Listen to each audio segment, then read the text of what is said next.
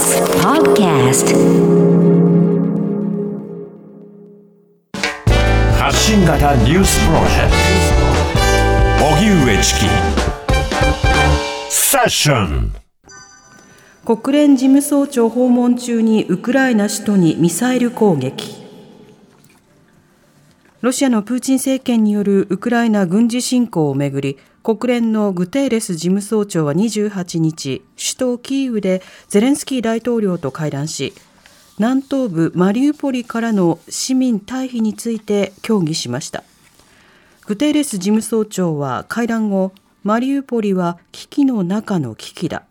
何千もの市民が援助を必要としていると記者団に語り退避実現に向けて全力を挙げる考えを示しました。国連のグテーレス事務総長はウクライナ訪問前の26日にモスクワでプーチン大統領とも会談。マリウポリでの市民退避に国連と赤十字国際委員会が関与することで原則合意していました。またウクライナ当局によりますとグテーレス事務総長とゼレンスキー大統領の会談直後の28日夜首都キーウの集合住宅がロシア軍のミサイル攻撃を受け10人が負傷しました。ゼレンスキー氏は5発のミサイルが撃ち込まれたとしています。それでは国連のグテーレス事務総長がウクライナ訪問中、首都キーウが攻撃された、こういった動きについて専門家の方に伺います、はい、国連のあり方などについて詳しい法政大学法学部教授の本田美希さんにお話を伺います。本田さん、こんにちは。あ、こんにちは。お願いいたします。よろしくお願いいたします。お願いいたします。まずあのグテーレス事務総長、ロシアでプーチン大統領と会談、そしてウクライナを訪問しました。こうしたグテーレス事務総長の動きについては、本田さん、どう見てますか？はい、あの国連の事務総長が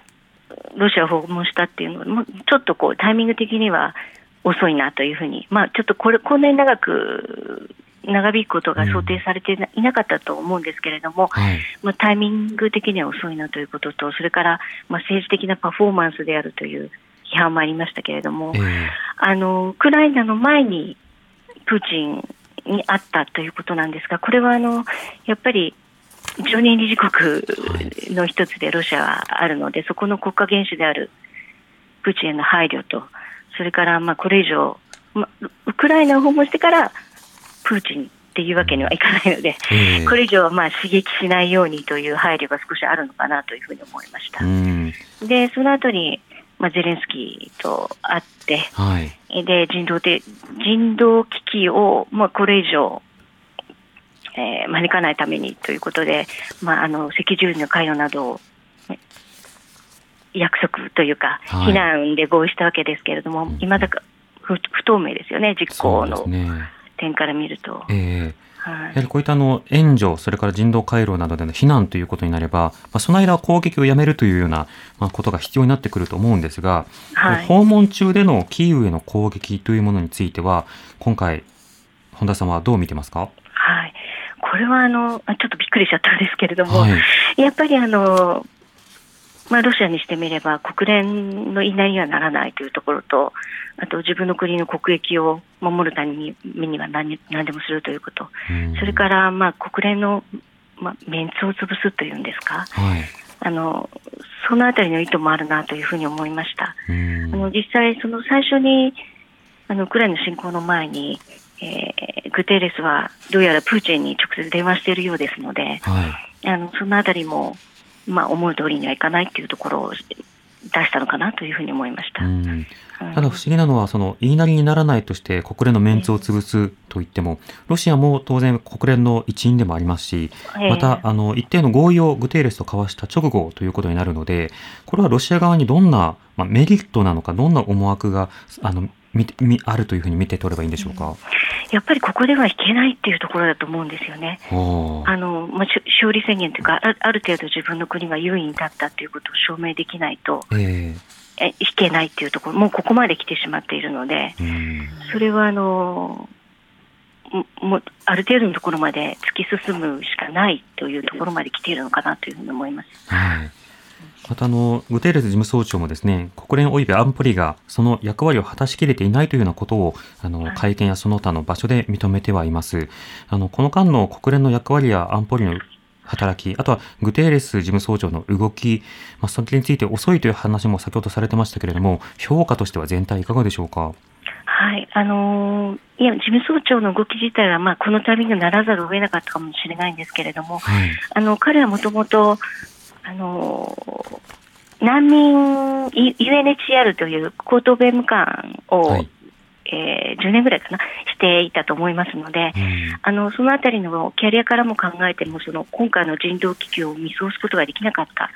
ということだと思いますので、はい、それはそれであの直接乗り込んでいったというのは、ある程度は評価できるかなというふうに思います。それからあの安保理については、はい、これまでもいろいろなあの機能不具合があったわけなんですけれども、はい、うん今回はあの特にもう、えーまあ、ロシアが、まあ、あか明らかに国際秩序をこう根底から覆す行為であったし、それから安保理の権威というものを失墜させたというところがあるので、はい、あのま、この後このままそのソ連の崩壊後、そのまま常任理事国として、ま、引き継いだロシアの特権をこのままでいいのかであるとか、それから安保理の改革であるとか、拒否権の在り方であるとか、あるいはうん、そうですね。でもやっぱり内部的な制裁でロシアをこう孤立し、例えば脱退させるとか、はい、そういうことはもうリスクが高いので、そこまではできないと思うんですけれども、えー、何らか安保理の改革は必要かなというふうに思います。ただ、今回安保理が機能しないことによって、実はそのより民主的な機関である総会ですね、はい、総会であの緊急特別総会というのをあの招集しまして、えー、これはあの安保理が機能しないときに、えー、その第二次的責任というんでしょうかね、をあの総会が負うということで、総会で何らかの決議を出す種類のものなんですけれども、はい、今回はあのロシアの、まあ、非難決議ですけれども、あと停戦要求とか、うん、そういうその国際世論を反映できたっていうのは、まあ、一つの大きな、まあ、今後の総会の役割も大きくなるのではないかなというふうに思わせるところがありました。はい。まあ、総会での各国の発言、あるいは場合によってはロシアの発言時の、まあ、体質など、いろんな表現というものが当然行われることにはなってきました。で、そうした中でその各国が今経済制裁を強めている状況があります。本田さん、経済制裁についてあの研究のご専門ですけれども、今回のロシアへの経済制裁、それについては改めて今どうご覧になってますか？はい。あの、私がないつも見てるのは、あの、国連による集団的措置の方なのですですね。はい、で、あの、今回、安保理決議ではあの集団的な経済制裁というのはまあ決議されないわけなので、えー、あの個別国家による制裁になっているわけなんですけれども、うん、あの国連による経済制裁ですら効果を効果をこう出すのっていうのは非常に難しいんですね。はい、で今回、個別国家なのでなおさら難しくて、あのまだだって2か月経ってない1か月ちょっとですよね、はい、あの制裁を貸し出したのが、各国家が。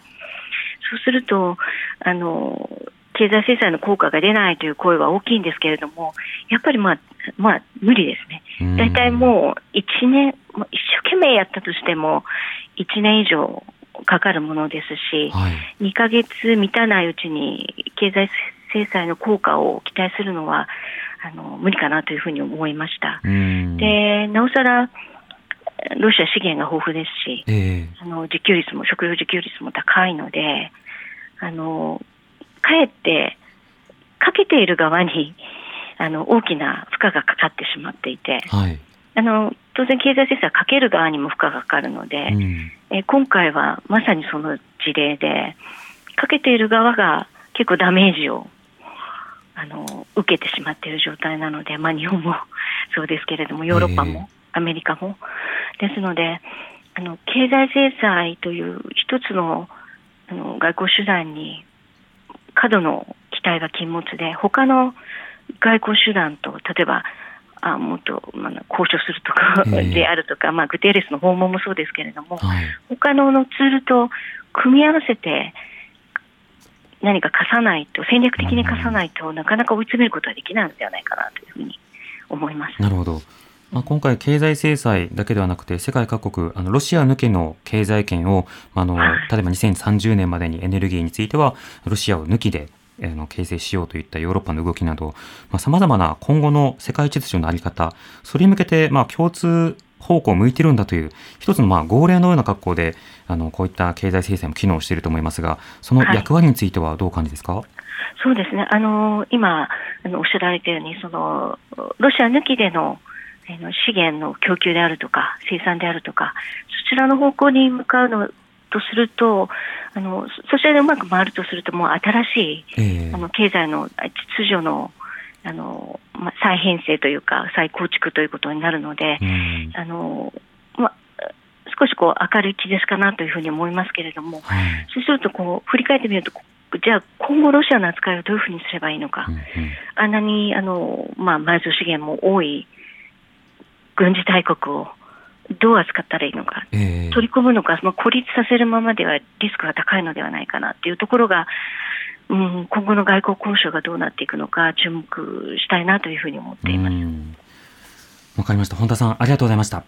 ありがとうございました。ありがとうございました。法政大学法学部教授の本田美希さんにお話を伺いました。荻上チキ。